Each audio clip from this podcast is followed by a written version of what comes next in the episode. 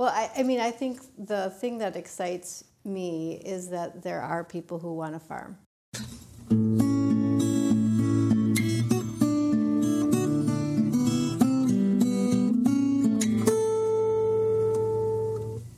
Welcome to the 248th installment of Ear to the Ground, the Land Stewardship Project's podcast on family farming, sustainable agriculture, local food systems, and local democracy. I'm Brian DeVore, editor of the Land Stewardship Letter. 22 years ago, I walked into a small meeting room on the main street of Plainview, Minnesota, and witnessed the launch of what has become one of the most influential beginning farmer training programs in the country. Since that time, the Land Stewardship Project's Farm Beginnings course has produced over 1,000 graduates in the Minnesota-Wisconsin region. Surveys have shown that around 60% of those grads are now farming.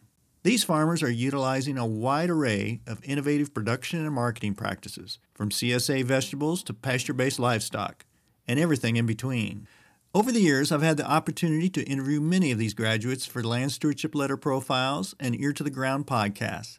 I've always been struck at how well prepared these farmers are when it comes to pursuing a successful career producing food on the land.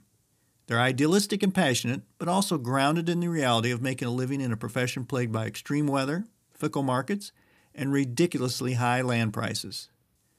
They've also had to fight against the widespread narrative that there are simply no opportunities in farming. A major reason these farmers are so well prepared to make a go of it in a tough business can be traced back to what I witnessed in the original class 22 years ago. While the Farm Beginnings curriculum has been modified considerably over the years, at its core, it remains a class based on peer-to-peer education. It's also based on the ideals of holistic management. Developed by Allan Savory over 3 decades ago, holistic management is a decision-making framework built upon the idea that all human goals are fundamentally dependent upon the proper functioning of the ecosystem processes that support life on this planet. When implemented successfully, holistic management can produce, for farmers, a triple bottom line of economic, environmental, and societal benefits. Through a series of classes and on-farm workshops, Farm Beginnings offers participants training on goal setting, business planning, innovative marketing, and networking.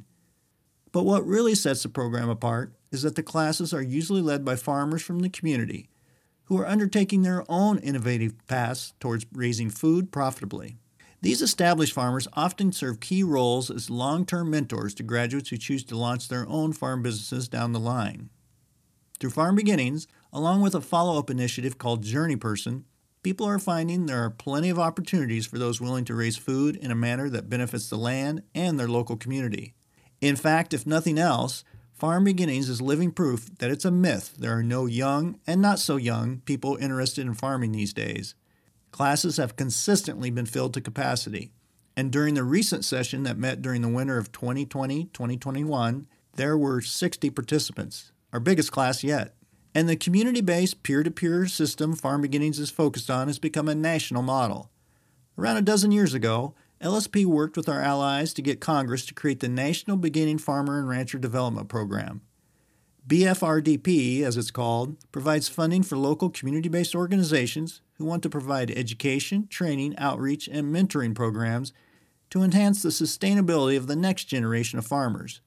Through the Beginning Farmer trainings, offered in communities throughout the country as a result of BFRDP, hundreds of wannabe agrarians are now being exposed to the Farm Beginnings curriculum. The demand for this kind of training and support has also spawned the creation of the Farm Beginnings Collaborative, a national alliance that includes over a dozen organizations with programs serving beginning farmers in 14 states. As a result of the collaborative, the number of Farm Beginnings graduates nationally now totals over 2,000. Many LSP staffers and members have played major roles in the success of Farm Beginnings. I recently sat down to talk to 2 of those people, Karen Stettler and Amy Bociglupo. Over the years, they've served various roles with Farm Beginnings, doing everything from facilitating classes to actually leading the program. They also played key roles in launching related initiatives, such as Journey Person and the Farm Beginnings Collaborative, as well as LSP's Land Transition Initiative. Amy recently left LSP after several years leading up the Farm Beginnings program and is now running an organic fruit orchard with her family in western Minnesota. Karen continues to work with LSP to help retiring farmers transition their land and businesses to the next generation. Karen and Amy shared with me the history of Farm Beginnings, its philosophical basis, how it's evolved over the years, the challenges beginning farmers face, and finally, where they see the course going in the future. Appropriately, we conducted our interview in Mankato, Minnesota, on the grounds of Our Lady of Good Counsel, the home of the School Sisters of Notre Dame. Over the years, Good Counsel has served as a venue for several key meetings involving the Farm Beginnings Steering Committee, which is an advisory group of LSP members. Karen started our conversation talking about why Farm Beginnings was created in the first place. Turns out, it's rooted in a group of passionate and vocal southeastern Minnesota crop and livestock producers who are not willing to give up on seeing their community populated by a new generation of farmers. Perhaps not surprisingly, they called themselves the Wabasha County Give-A-Dams. Doug Nopar and Meredith Levy actually were working out of the Lewiston office and doing one-to-one visits with people in the Plainview area.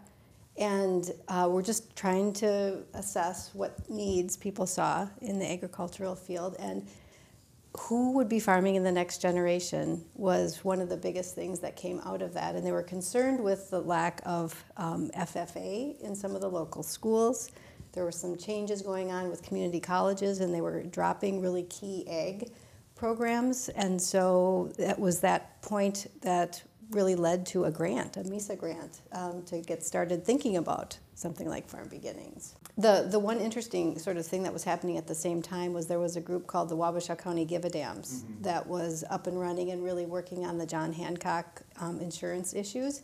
And so really just a lot of energy from that same group around this idea of next generation farmers. And so a lot of those committee members became part of that like initial steering committee that got Farm Beginnings going. And I'm pretty sure that it was Farm Beginnings right from the start. And I also think the other component that was happening even before Farm Beginnings got started was the holistic management piece, that a lot of farmers had been in our southeast area, and probably broader than southeast area, been really focusing on. And so that was a huge component that we added into the Farm Beginnings curriculum. So we started those classes in Southeast, and then, Amy, you came on board to teach them. Moved out to Western Minnesota and taken the position with LSP to launch a program in Western Minnesota in the summer of 2000, and then we had our first class the fall of 2000. Okay. Prior to that, following on that community idea, and this is something that we've made like part of how we share it with across the country with other programs, you know, we did the organizing, we convened a steering committee, and part of what was so important to me about that was like all of those individuals, some of the things that we are looking for in them is like they're going to be there for those folks who go through the class. They're willing to step up to be mentors, help them go to the bank, get a loan, advocate for them when they need that, and share ideas, information, like all of that kind of stuff. So that organizing came first. And a lot of that groundwork was already there because of LSP's presence in the region. So talk a little bit about the, again, this was not going to be just a straight up classroom type situation. It was kind of starting out with getting at people's deeply held beliefs, what their goals were, and by no accident, a lot of holistic management. That was a really important part of it. And I know one thing, I've talked to a lot of Farm Beginnings grads over the years, and they said, oh my gosh, the best thing was I learned how to set goals. Yeah. I wish they taught that in school, you know, kind of thing. So talk a little bit about that. There was a real concerted effort behind that whole philosophy, behind how it was taught and how it was presented. Yeah, so, well, you were in Southeast Minnesota. I was actually interning. Or maybe it was before you were brought on, but like as that Farm Beginning stuff was starting in Southeast, I was interning with LSP out in Western Minnesota with Audrey Arner and actually helping her convene the group of farmer holistic management educators who were also farmers. And so I got a really in-depth like grounding and went through the trainings myself. And so when I kind of came back in 2000, I was just really excited that, and it made sense because I mean, what the Wabasha County Give-A-Dams was saying was like, based on our experience using holistic management has allowed us to be successful, and we're defining success in our own terms, not what, you know, the seed dealer or the banker or somebody else is defining as success. We've taken that away, we've brought that and are owning it ourselves. And so it's a real you know, that's kind of the central part of it, is that the farmer is the person driving the decision making, and they're doing the work and doing the communications with their team, their whole, to figure out what are all their shared values and what is this, their decision to farm, what is it ultimately hoping to achieve on a lot of different levels. The land, you know, what they need to have for income, for their family, for their community. So that's kind of the nutshell of holistic management, and approaching it in that way is completely different than any other kind of training that you would get, because most trainings were kind of focused on very standard business planning, which a lot of it is set up actually just to like move you into the like boxes that financial institutions or seed dealers or equipment dealers already have for farmers, which is like a lot of corn and soybeans.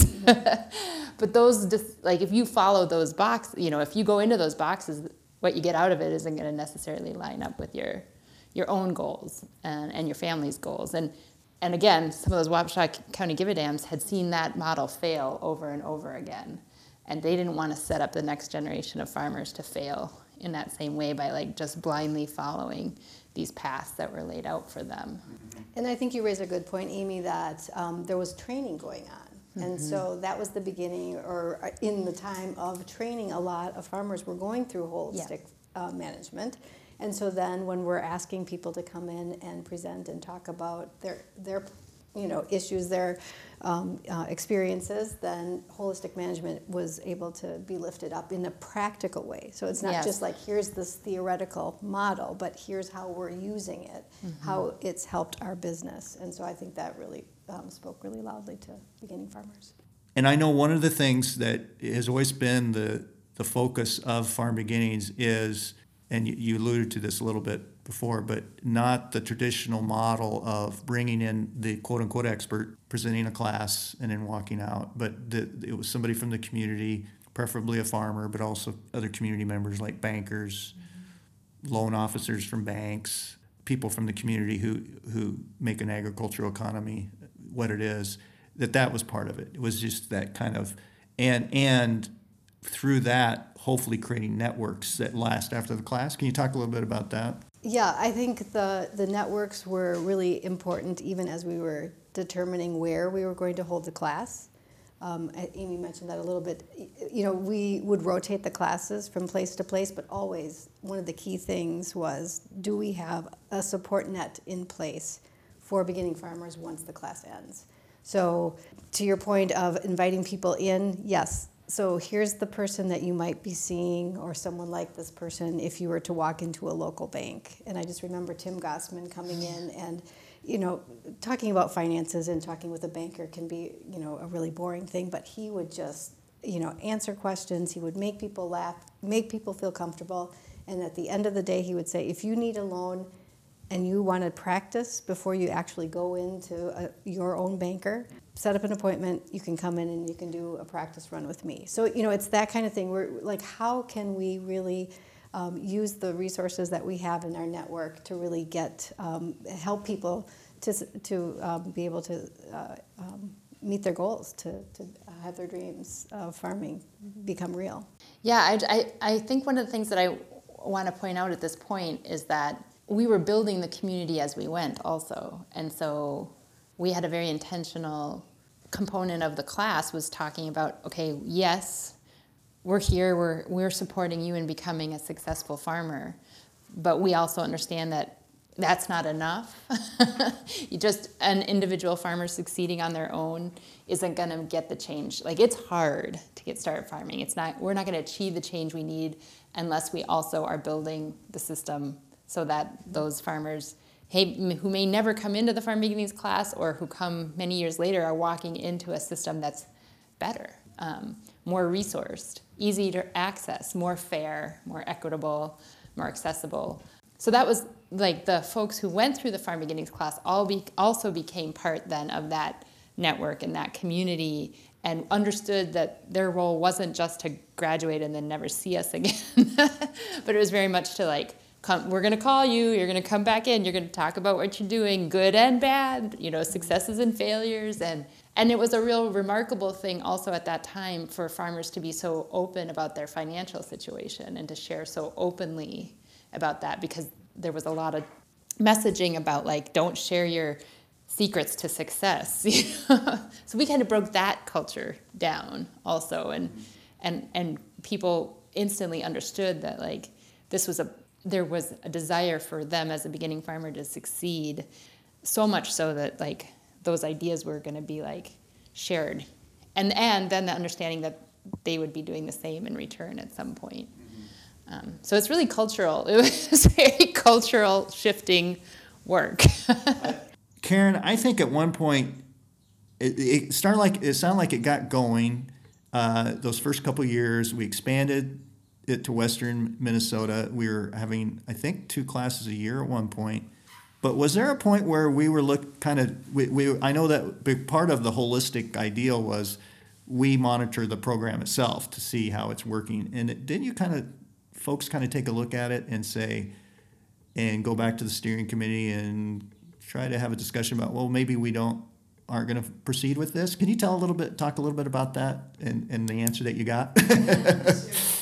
Yeah, so part of the holistic management philosophy decision-making process is to, set a goal and assume you're wrong, and then to really go back and look and see, okay, is this really the right way to go? And so we, I don't even remember what year it was, we had been going really strong. We had 2 and 3 full classes, mm-hmm. and then things started to, not be quite as vibrant. And we thought, well, now's the time to bring in the steering committee, who have been a part of the whole program all along, helping to guide the program, and just ask them. Just say, we think maybe we've run our course. Like, maybe this is all we need to do for beginning farmers, and maybe we need to look at something else. And so we sat right here at Good Counsel and had a meeting with the steering committee and heard a resounding, no, you can't stop beginning training. This is needed, and we need to keep moving forward. And so we said, okay. And we just dug right back in and continued to provide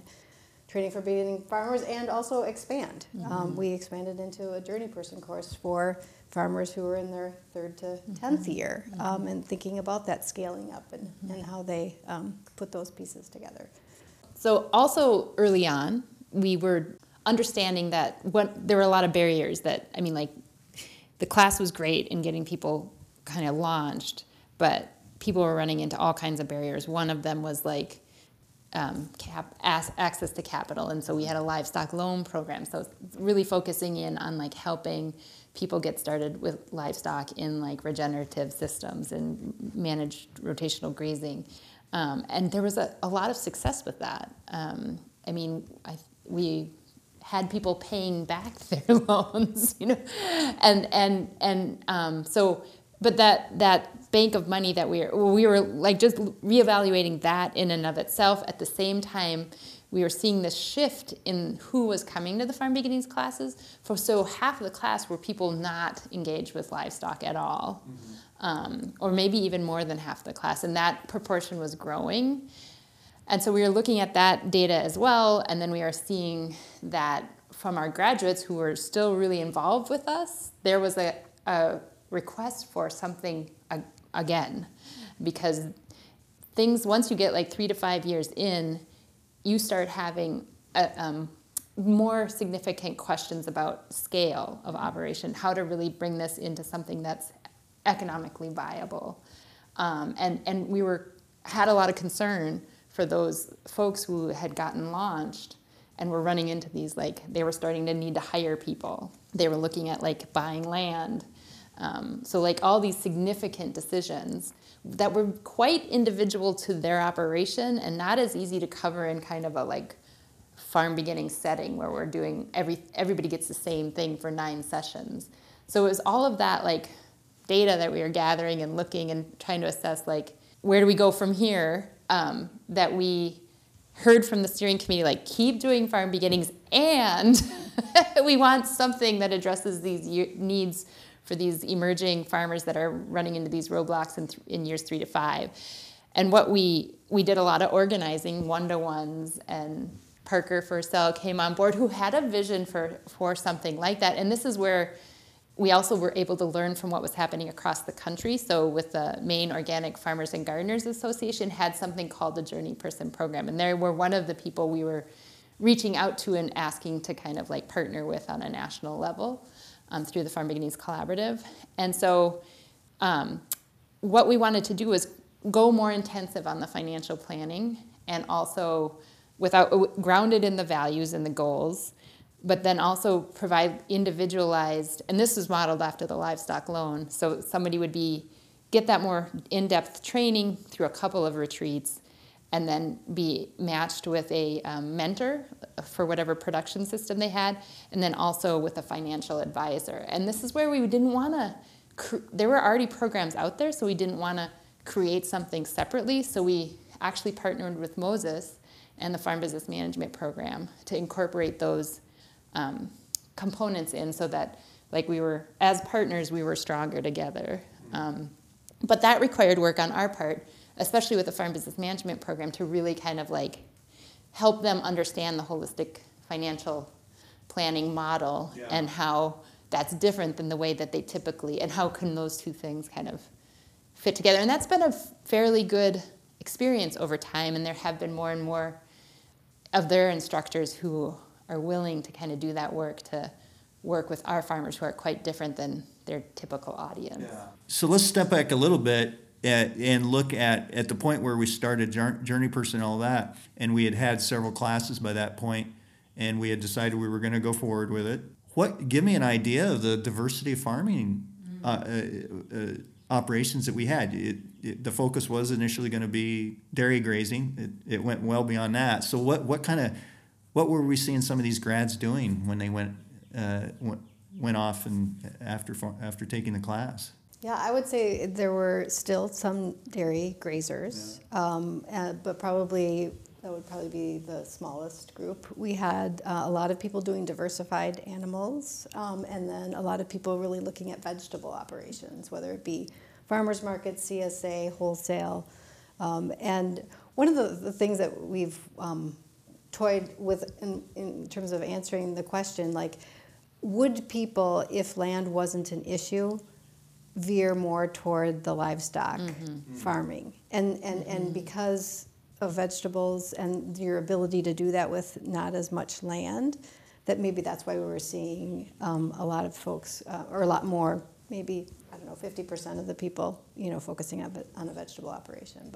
But that's kind of what we were seeing. Yeah, there's a couple of things that makes that easier as a step in. It's initially, like, you get paid pretty much right away, whereas livestock, it's couple of months, maybe a year and a half before you're getting something.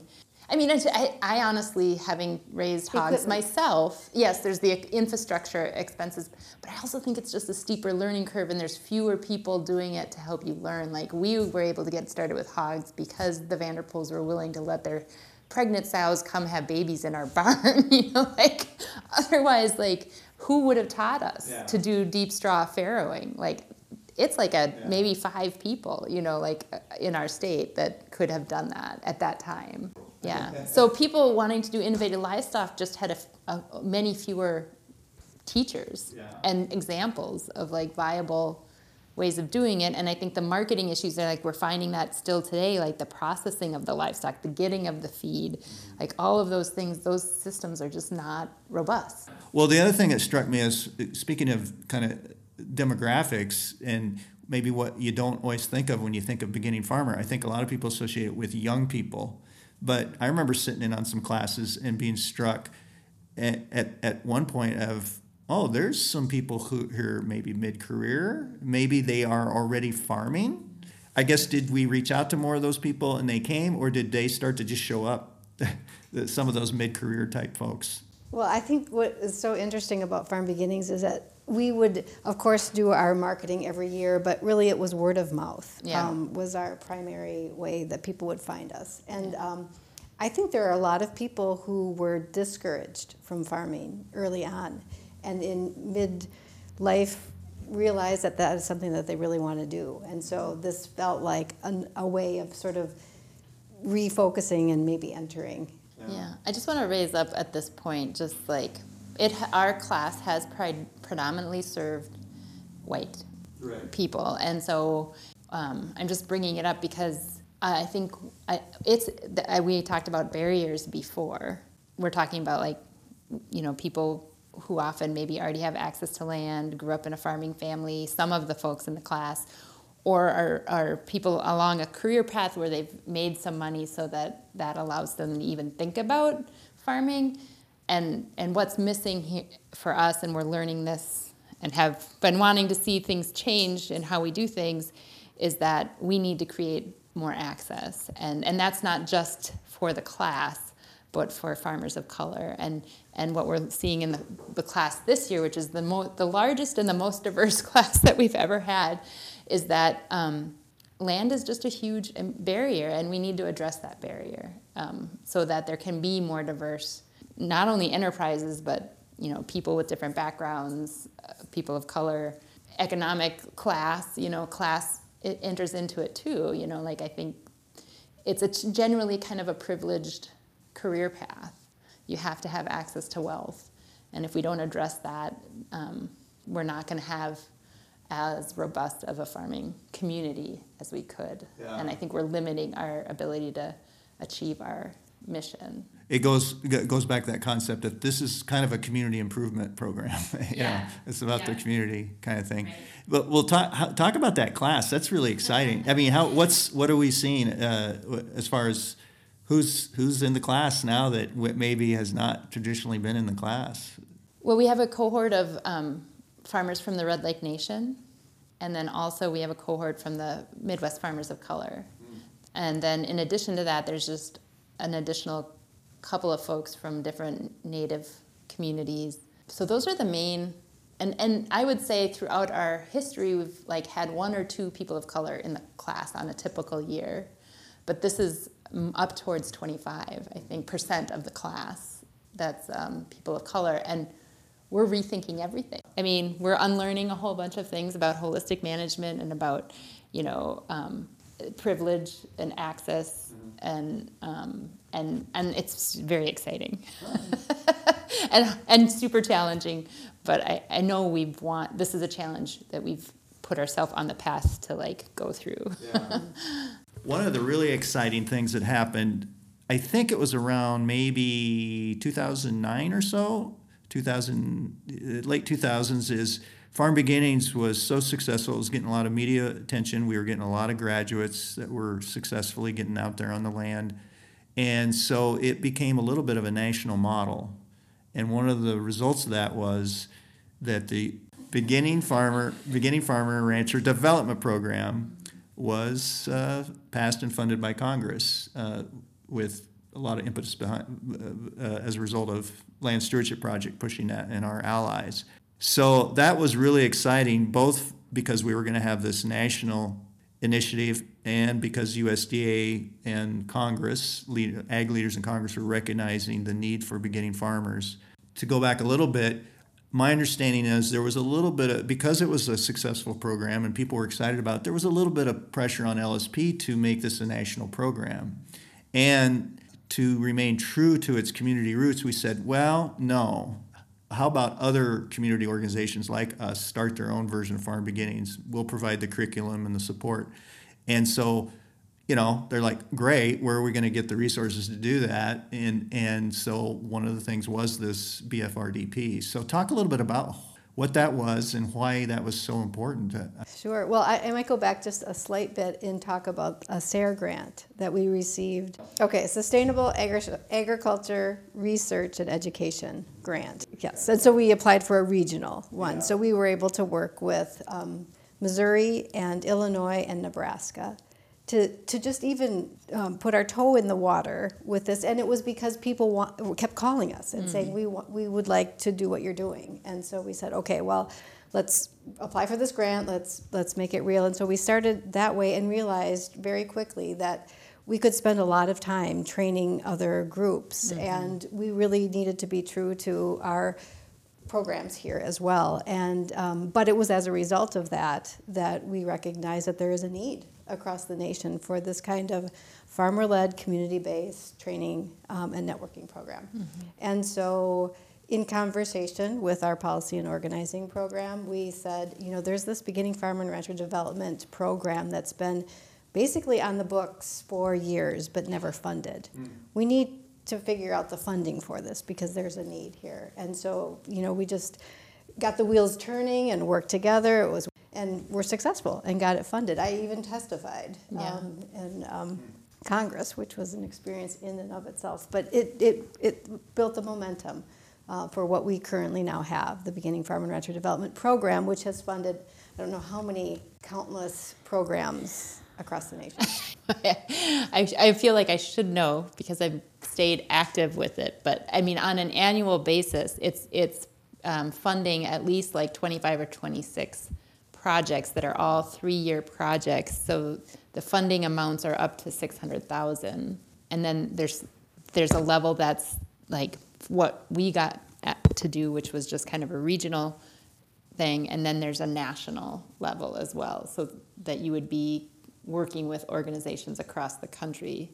And mostly that's focused on professional development for like train the trainer work. And I just want to circle back with one thing. I mean, one of our goals when we initially started this work is that we wanted to help beginning farmers beyond the farmers that we could reach right here with Farm Beginnings. And so here we are, national coverage, national opportunities for other states, other beginning farmers. So it really just felt like we were helping to make that happen.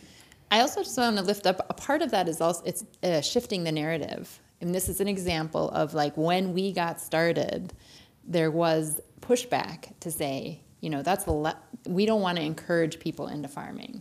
Like there's no future in farming unless you grew up on a farm.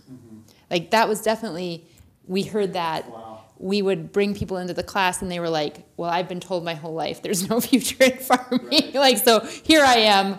Tell me how to do this differently. And so by organizing successfully and winning policy and doing the like good communications work in the media alongside that, where we're like, there is a future in farming. This is what it looks like. It's more diverse. It's not what you typically think of as farming. It's going to be community-based. You know, we were very successful in shifting people's like gut responses to beginning farmers in general. And so we're in a different place now where it's a ton more competitive now because there's all kinds of programs for beginning farmers now.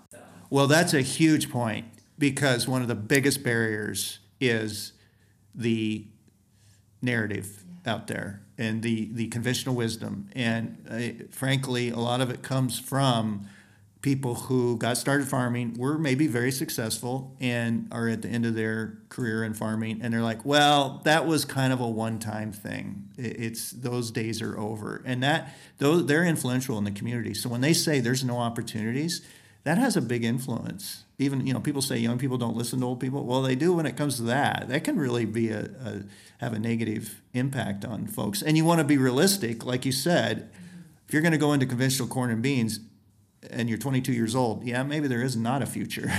But we were proposing something different. So that is a huge victory to get over that narrative, I think, and shift how people were seeing agriculture a little bit, who they were seeing in agriculture. Who they were seeing as farmers. Like, I mean, we're 60% women that are the farmers in Farm Beginnings. So we've been part of putting, you know, getting those women farmers in the field. And not only us, but as we built this Farm Beginnings collaborative, you know, starting with the Sarah Grant and then adding over time, now we're up to 13 other organizations that are running Farm Beginnings. That was what was fabulous about working together, is we were just learning from each other, and things that we thought maybe were isolated pockets of what was happening, we could like hear from everybody else, like, nope, this is the growth, the trends we're seeing, and these are the barriers that we're seeing, and here's some innovative approaches to solving those barriers from our place. What do you think? I think what typically happens and what we were feeling pressured to do was like create a curriculum that would be like a cookie box, or what do you call it? Cookie cutter. And then it could be replicated, and any extension agent could pull it off the shelf and do their their Farm Beginnings class. Yeah. But we were like, no, you have to do the organizing. You have to build that community. And that's not necessarily been a role that Extension has saw themselves in.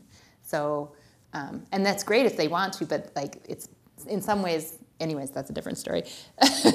So anyways, it was really important that, that the path we chose was one where we understood that this was like a set of tools.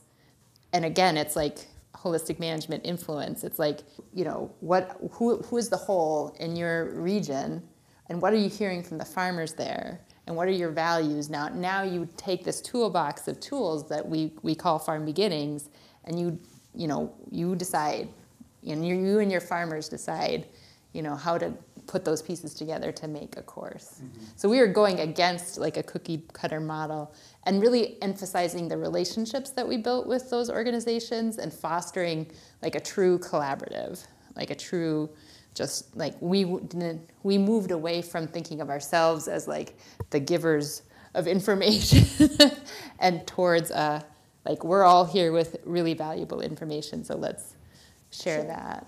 And neither one of us have been on the ground facilitating Farm Beginnings recently. And I haven't looked at that data recently. So I'm just giving a sense that over time, I would say the proportion of folks in the class who have actual farming experience has gone down. Mm. I mean, I think we started off with maybe 70%, and now it's flipped. It's like maybe 30% actually have some experience actually farming, and 70% don't. And that actually very much has influenced changes we've made with the curriculum over time as well, because we need, like, to effectively do holistic management, you can go deeper when you have a couple of years of farming under your belt. Yeah. So there's been shifts in the curriculum to account for that. I mean, the goal setting and the values, you know, identifying values, all of that has remained, but we've not gone as deep into the financial pieces, and that's why the Journey Person could then become that place once people have 3 years at least of numbers that they're dealing with, where it makes sense to do a deeper dive on those numbers. One thing I wanted to ask you about, because I know that's been another, because I've talked to a lot of grads over the years, that another thing that they really appreciate from the class was learning something as basic as how to do a business plan. And how they've had bankers say to them, I wish every one of the farmers that come in here had a business plan as good as that. So that's that combination of the philosophy and goal setting and holistic management, but it's that nuts and bolts business planning. Talk about that. That sounds like that's been a really important piece. I don't think you can be successful if you don't actually think through a business plan. And I think that's what is like, it's that parallel piece. It's like, what is your deeply held belief? What do you really want to accomplish? Here's a decision-making process to help you make those decisions. And yes, you do have to look at real numbers. You have to think about where you're going to be selling product. Because if you're going to be doing it for a hobby, that's one thing. If you're going to be doing it as a business and you want to be doing it down the road, then you need to really think about, you know, the real nuts and bolts. So I think that farm proposal that people come away with, not only are they throughout the whole course really thinking through what it is they want to do, and they're doing some research, but they also have an opportunity to share that farm proposal with someone in the field who is doing a similar type of enterprise, and can get some feedback from them, which they can then apply in terms of their planning process. And I think one of what we've heard lately is that marketing is a really, really big challenge, and so having just, you know, there are 2 sessions on marketing, and some of the just concepts in there, but even just being able to talk to like somebody who buys produce, you know, like those realities, like. I think for somebody so new to farming, we used to call it like a wake-up call or something. Like, we've always wanted whatever we're doing in the class to really ground people in reality. Like, we feel like we'd be doing a disservice if we were just like, this is all possible, and you're not going to have to make hard decisions. You're going to have to make hard decisions, and it's really tough. And like, you may walk away from this class and decide that, you know, you don't want to try that right now or ever, because you're gonna have to make some hard decisions, and you're probably gonna have to sacrifice some things, and make sure you have those conversations with people in your life as you move forward. And so some people have taken the class and chosen not to farm, and for us that we're doing our job. That's part of our job is saving them that money, but also just the relationships that would be hurt or harmed if you know, they threw themselves at a really bad idea. So there's just no doubt that this training, I mean, you hear it from the grads, how great the training is. And I think, you know, I don't know what it is now, but I've seen surveys where our estimates are about 60% of the grads are actually on farms, farming, and, you know, are getting beyond that first couple years and having some success on the land. And that's, you know, compared to other training programs, that's a very good percentage right there. But one of the barriers that they run into invariably is just like they get going, and it's a brick wall, is access to land. And so we've tried to address that in recent years. And I wonder if you could talk a little bit about what LSP is trying to do with that, and what some of our allies are trying to do with that. And I know we've even been able to try to get things like some tax breaks put in to help that transition a little bit, but it's taken a lot of really very local organizing to get going on this. Could you talk a little bit about that? Sure. Right. So I think one of the things that is so wonderful about the Farm Beginnings program is that we have connections and relationships with people. And because of that, we're always in tune with where people are at and some of the struggle points. And you're right, access to land is a huge barrier. And so about 10 years ago, we recognized that we were not only hearing that from the beginning farmer side, but we were also hearing it from the retiring farmer side. So like long-term LSP members really thinking about next steps on their farm, trying to figure out if they did or didn't have successors, how they were going to do it. And so it just felt like time to really invest and think about this big issue of land access. And so we jumped in, and at this point, we again had a steering committee working and thinking about the next steps. One of the first things we did was engage with Luann Kling, who has been doing a lot of work with farmers over the years and had brought a lot of experience, and started out as one of our farm transition coaches. She and Paul Watska, at really trying to help landowners to really assess what their goals were, what they wanted their legacy of the land to be, and then to really help think about that process, and then to make those connections with beginning farmers. And it was really through that connection with Luann Kling that we recognized the need to really focus on the landowners. As we were reaching out, so Luann Kling has been really connected in getting the Minnesota Farm Advocates program started. One of the pieces of the Minnesota Farm Advocates is around helping farm transitions. And so it was just a natural connection to be working with Luann and the Farm Advocates, bringing them into that process and recognizing that they needed training too to be able to help make this happen. And so we're working with them, and there was just so many things happening on the land. We got involved with lots of people who were really facing lots of hard things on farmland. Farm crisis was really a challenge for folks. Just the fact that having some incentives, we recognize, all the work that we're doing on the ground is really great work, but there's also some systems changes that need to be taking place at the same time. One of those pieces that has happened is the Minnesota Beginning Farmer Tax Credit, which really has been lifted up to elevate that there are beginning farmers who are out there who want to get started, and especially lifting up if you're not related, sort of incentivize that beginning of a conversation with a landowner to sort of make either that rental or possible owning situation possible. What do you see kind of into the future? What are the challenges for Farm Beginnings or a program like that? And what do you think are some things that we need to address? Just, what gets you excited? What could be some neat changes? And, where do we go from here? Well, I think the thing that excites me is that there are people who want to farm.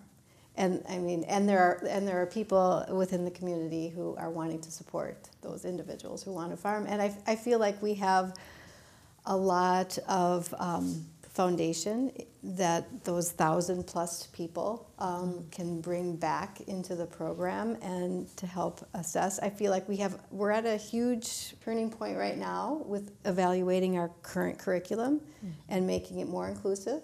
And I feel like that just broadens the number of farmers that we can, and the breadth of farmers that we can reach, the diversity of farmers we can reach, and that's really exciting to me. At the same time, I'm seeing this like really groundswell of people really thinking about the legacy that they want to leave on the land, and also this collective thought process on how do we access land? What do we have to use the same traditional models we have used all along up till now to offer that opportunity to access land? And people are saying, no, well, let's think about some alternatives. And so, I mean, that sort of alternative land access piece really is exciting at this moment, and it needs more focus and time, which, you know, we're always learning. And every step of the way, we're always learning. So I think that provides a lot of excitement for me. Yeah, I mean, my excitement comes from what we've been learning from working with like the Upper Sioux community and the Red Lake Nation. And I think I'm at a real point of realizing that there's a model that's already been working for hundreds of years in our state. And I think listening and learning, Red Lake Nation's food system is amazing. And the amount that they're producing, how they're producing it, I think it's a time for us to kind of listen and learn and follow. And I'm really excited about that. I think we have a significant role to play as Land Stewardship Project to help expand the land that Native communities have access to grow the food systems that they've been fostering for hundreds of years. And it's just stepping back and like listening and appreciating on a deeper level what's already there in terms of their community. They're very community-based and how they care for their community. I think it's a real model for rural communities. And so I'm really excited about opportunities for Land Stewardship Project members and rural communities to take lessons from how Native communities are fostering at their kind of like, what do I want to say, core, this a food systems approach to health and healing and economic development. I think there's a lot bubbling up right now in that, and I think we have some good relationships and are in a place to listen and learn and adapt how we approach that body of work and how we work with our members to do that. I'm hopeful for healing because I you know, being in a rural community right now, things feel pretty polarized and hopeless. And I think that just beneath that surface, there is an opportunity for healing, but we have to kind of listen, learn, and like come together. And a lot of that has to do with a lot of racial inequities that exist across urban, rural, whatever. But we have to see ourselves as having the ability to work together and the desire to work together.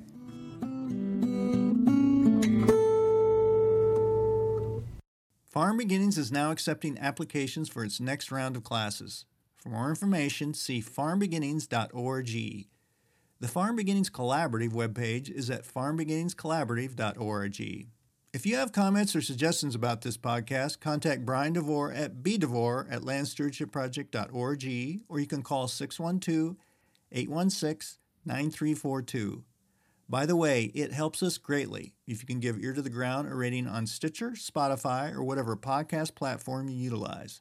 Thanks to Laura Borgendale, a Western Minnesota musician, for Ear to the Ground's theme music. And a special thank you to all of Land Stewardship Project's members who make initiatives such as this podcast possible. If you're not a member, visit landstewardshipproject.org to learn how you can support LSP. Thanks for listening.